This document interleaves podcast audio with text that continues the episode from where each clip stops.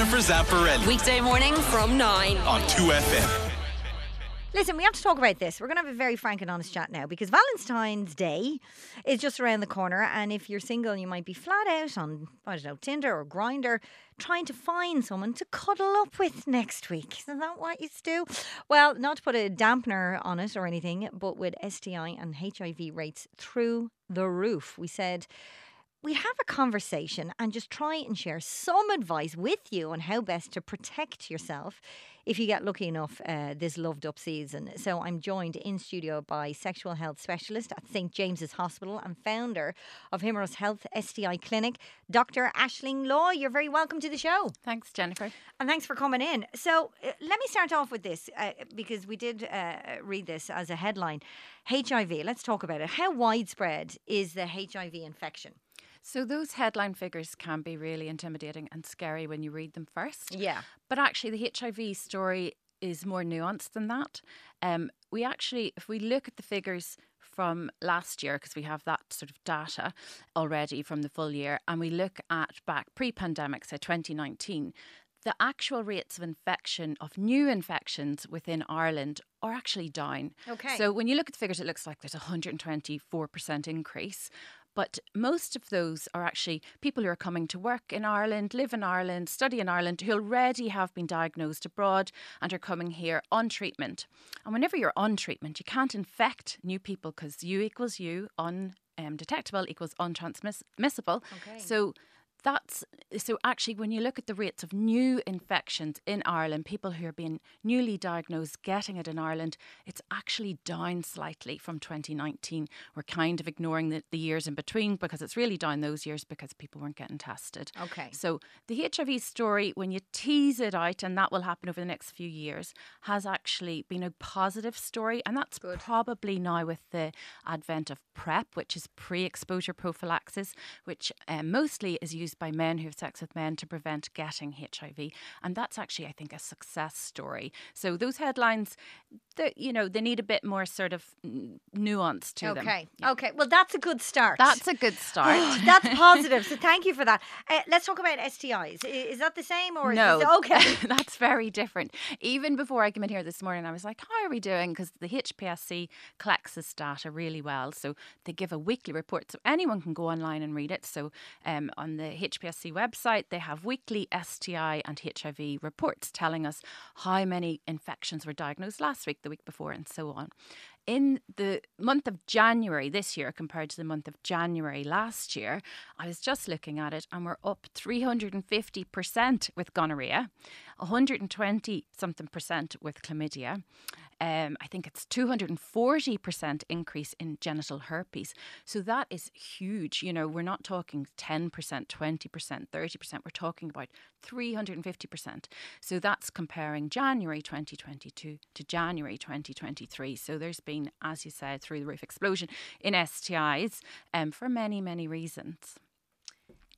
Do you know what those reasons are?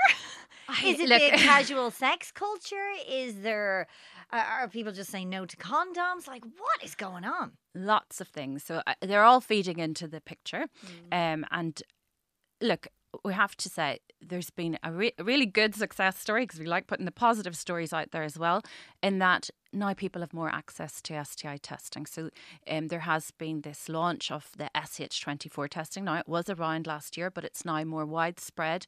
Um, it's been more embedded in people's minds that they can do this, and so there is now this free online testing so Yeah. people can test at home in the comfort of their own home and actually the most people using that so something like 60% of people doing those sh24 tests at home have actually never done an sti test before. So it's really getting to the people who were too embarrassed were too far from a clinic couldn't afford couldn't take a day off work. So all of those people have now been you know have had the world of sti testing opened up to them. It does show the, us that there's a lot of people who have been sitting around with STIs, not realizing it, and just now because of ease of access have done this testing. So again, a good reflection of lots of STIs are asymptomatic and people don't realize they have them. So there's that. There is the lack of condoms being used. We hear that anecdotally.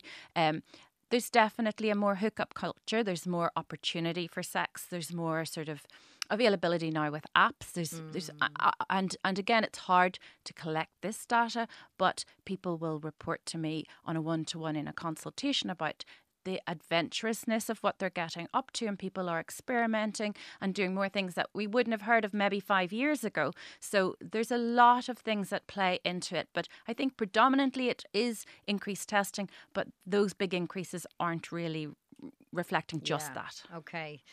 How often should someone get tested? Um, so it depends on how active they are. So I would always say if you have symptoms, um, then you should see your doctor. Um, uh, you know, the home testing kit is really for the people who are asymptomatic. So you should come to a clinic or go to your GP, whichever you feel comfortable with, and don't be embarrassed because there's absolutely nothing we won't have seen or heard before. Um, and then if people are on pre-exposure prophylaxis, so for the men who have sex with men generally, um, they get tested every three months. Um, if you're having a new partner, it's a good idea to get tested at the start of the relationship. So then if something crops up down the road that you can say, well, look, we both got tested and, you know, you know, you've, you've, it's nice to start with a clean slate at the start of a relationship and it's sort of the mature thing to do now. Um, and then I would recommend if you're a, sort of a sexually active young person and you've no symptoms to maybe do it at least once a year. Once a year. Okay. But now it's more accessible, isn't it? Because we have these home, you've mentioned it now. And if somebody is listening and has never been tested and they're an mm-hmm. adult or they have symptoms, how do they get their hands on one of those home So they just go on sh24.ie and click an order, and it's all free, and you post it back, and it's free post, and you can pick whichever address you want it to go to, and it's discreetly packaged, and then you get the results within usually a week. Okay. Amazing. Amazing. Amazing stuff. That I think we're the first country in the world, as far as I know, which is amazing for Ireland, to be um, to have this nationally available for free to anybody in, in the whole country, and I think that's Incredible. the first in the world. Yeah. Well, go Ireland. Um, okay, so STIs. I, I would presume a condom is first and foremost the best way to protect yourself. Absolutely, yeah, and and it, it doesn't protect against everything, but it is the best protection you can get out there. So it's not to be, you know, sort of thrown away as something from the olden days that you don't need anymore. Okay, and what, what at what point do you need to put a condom on during sex? Just to let people know, uh, let's get specific. Um, uh, straight away before you're anywhere near penetration, during oral, because a lot of people don't use condoms with oral. Is that correct? A lot of people report that they don't use condoms during oral and would laugh at the fact that you know if you ever suggested it so you have to be realistic as to what's acceptable um so i don't often push for that um but you know, you can get STIs from oral sex. So things like chlamydia, gonorrhea, syphilis, hepatitis are all things that you can get, but they are, for the most part, preventable or curable. So I would say if people are in the at risk group of getting those infections, to make sure you get vaccinated for hepatitis. Um, B and A, you can protect yourself from. And then if you are putting yourself at risk to get tested and treated because those other three infections you can get from oral sex are curable. So you would only know you had them if you had the testing done.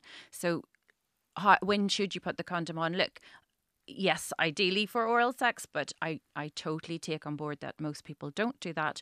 So then before penetration with with full sex Um, a lot of STIs uh, are curable, you said, but a lot will stay with you for Yeah. the rest of your life. Uh, and the ones that are, uh, I mean, what kind of damage? If you if you have an STI and you're asymptomatic, what kind of damage is that doing to you? So, a small percentage of people with asymptomatic STIs will go on to have long term damage. It's not a huge percentage. So, you know, I don't want people to be worried and frightened if they've had, say, chlamydia for a long time and not realised it. Okay. Because only a small percentage will go on to have pelvic inflammatory disease and it could lead to fertility issues down the road. So, it's not a huge amount of people, but a small percentage. Um, and then for men, they can get epididymo-orchitis, where it can go down into the testes and be incredibly painful, incredibly sore. Um, there are STIs that people have for life, like you were saying. The main one that causes a huge amount of dis- distress, especially in young women, is genital herpes.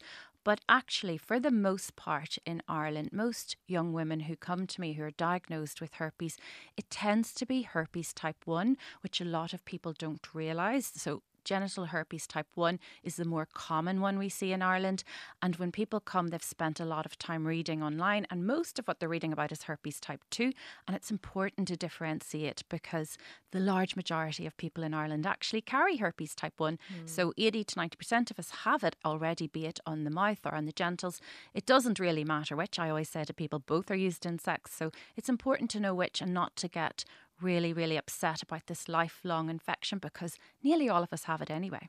A couple of texts coming in on 51552. Can you ask the doctor, this texter says, can a person never donate blood once uh, you've had had an STI even 10 years ago? That's from a concerned Cork woman. No, I mean, you can donate blood for sure, but um, obviously not with certain infections, obviously HIV, hepatitis, syphilis, things like that.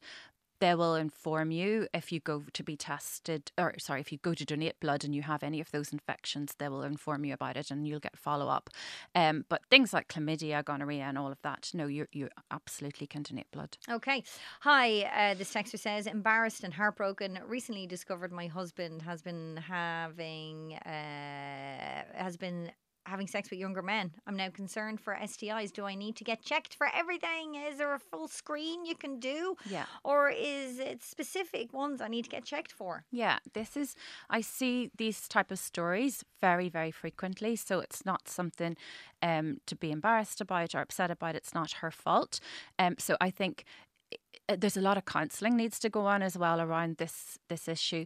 She definitely needs an STI screen because um, men who have sex with men are in the slightly higher risk group from getting STIs. But if he was even having an affair with a woman, we would say you would need to get an STI check because most of them are asymptomatic. I think it's a same sex relationship. Would I read that right? Uh, hi, embarrassed, heartbroken. Recently discovered my husband has been having sex with younger men, so it might be a same sex. Um, so it's the same. Yeah. Listen, i- i- go. Yeah. You can go to uh, the Himeros Clinic as well, um, or get one of these home kits. Home kits Yeah, just get or, yourself yeah, tested. or go to your. GP. Yeah. Isn't it funny these questions coming in? They're so they can be quite basic, but uh, people just need clarification Yeah. still after all these years. Like this one, can you get an STI from having sex with the same person all the time, or is it only if it's multiple people? No, I mean you can, and just because you you can be in a relationship, say for five years, mm.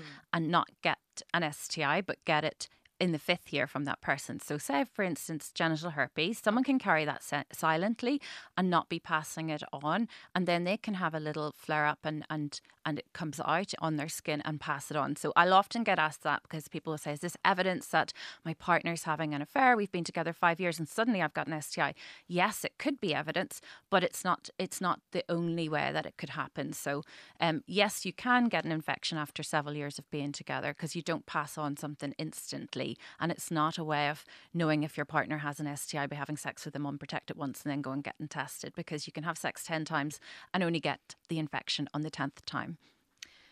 Test yourself, test yourself, test yourself. Mm-hmm. Um, can I just ask you finally? Um, uh, okay, so we've talked about condoms and that kind of thing, but on the other side, then, what advice have for you, just for someone who might have to go about telling someone that they've been infected? Yeah, that can be really difficult. In um, in St James's Hospital where Yeah. I work, we have a really good team of what's called health advisors. So you'll all have heard of contact tracing done through COVID. We've been doing that for for since the beginning of sexual health care. So we do contact tracing, and there's a team who will do that. And there's ways of doing it anonymously if you find it really difficult to tell. Sometimes it's worth. Um, oh wow, I didn't know that. That's yeah, amazing. so so that's been going on for many many years. Um, so there's a really good team of, of nurses around the country that do that. Um, whereby if you say got diagnosed with gonorrhea and you you didn't want to tell the people, there'll be a way that they can text um, through an, an anonymous way to say, You've been in contact with an infection, please present for testing. It doesn't say from who, it doesn't say what it is, but it just says you need to get a full screen. So that's done every day. okay. Yeah. So and and you know some people like to say face to face, and we will give advice as to how to do that, or we'll say bring the person in. It's maybe done in eh, best with a doctor or a Yeah. nurse, you know, so that it depends what the infection is. Some some are more serious than others. Uh, this is a mad one. Can you lose your hair from an STI? This texter says. Yeah, you can. Um, so uh, you can get um, alopecia from syphilis. So it is one of the signs of um, secondary syphilis is patchy alopecia. So we'll have people come in with uh, syphilis is a really interesting infection. Um, and it can it, it's a systemic infection so it can affect any part of your body we'll have people who have tinnitus they'll have blindness they'll have heart issues uh, neurological issues rashes so all sorts of symptoms it can present with um, and alopecia being one of them so yes God, I didn't know syphilis was so interesting. it is okay. and prevalent yeah. Well, there you have it. Uh, Dr. Aisling Lo- Lloyd, thank you so much for speaking with us this morning. Um, and if you want any more information, you can always go to sexualwellbeing.ie. Is that a decent website? that's a brilliant website that's a HSE website That's and the it's a great HSE one, yeah. website. There we go. Uh, I hope that you feel informed after that. If you have any questions, you can always jump onto that website and get all the information you need. And we'll be back right after this. RTE. 2FM.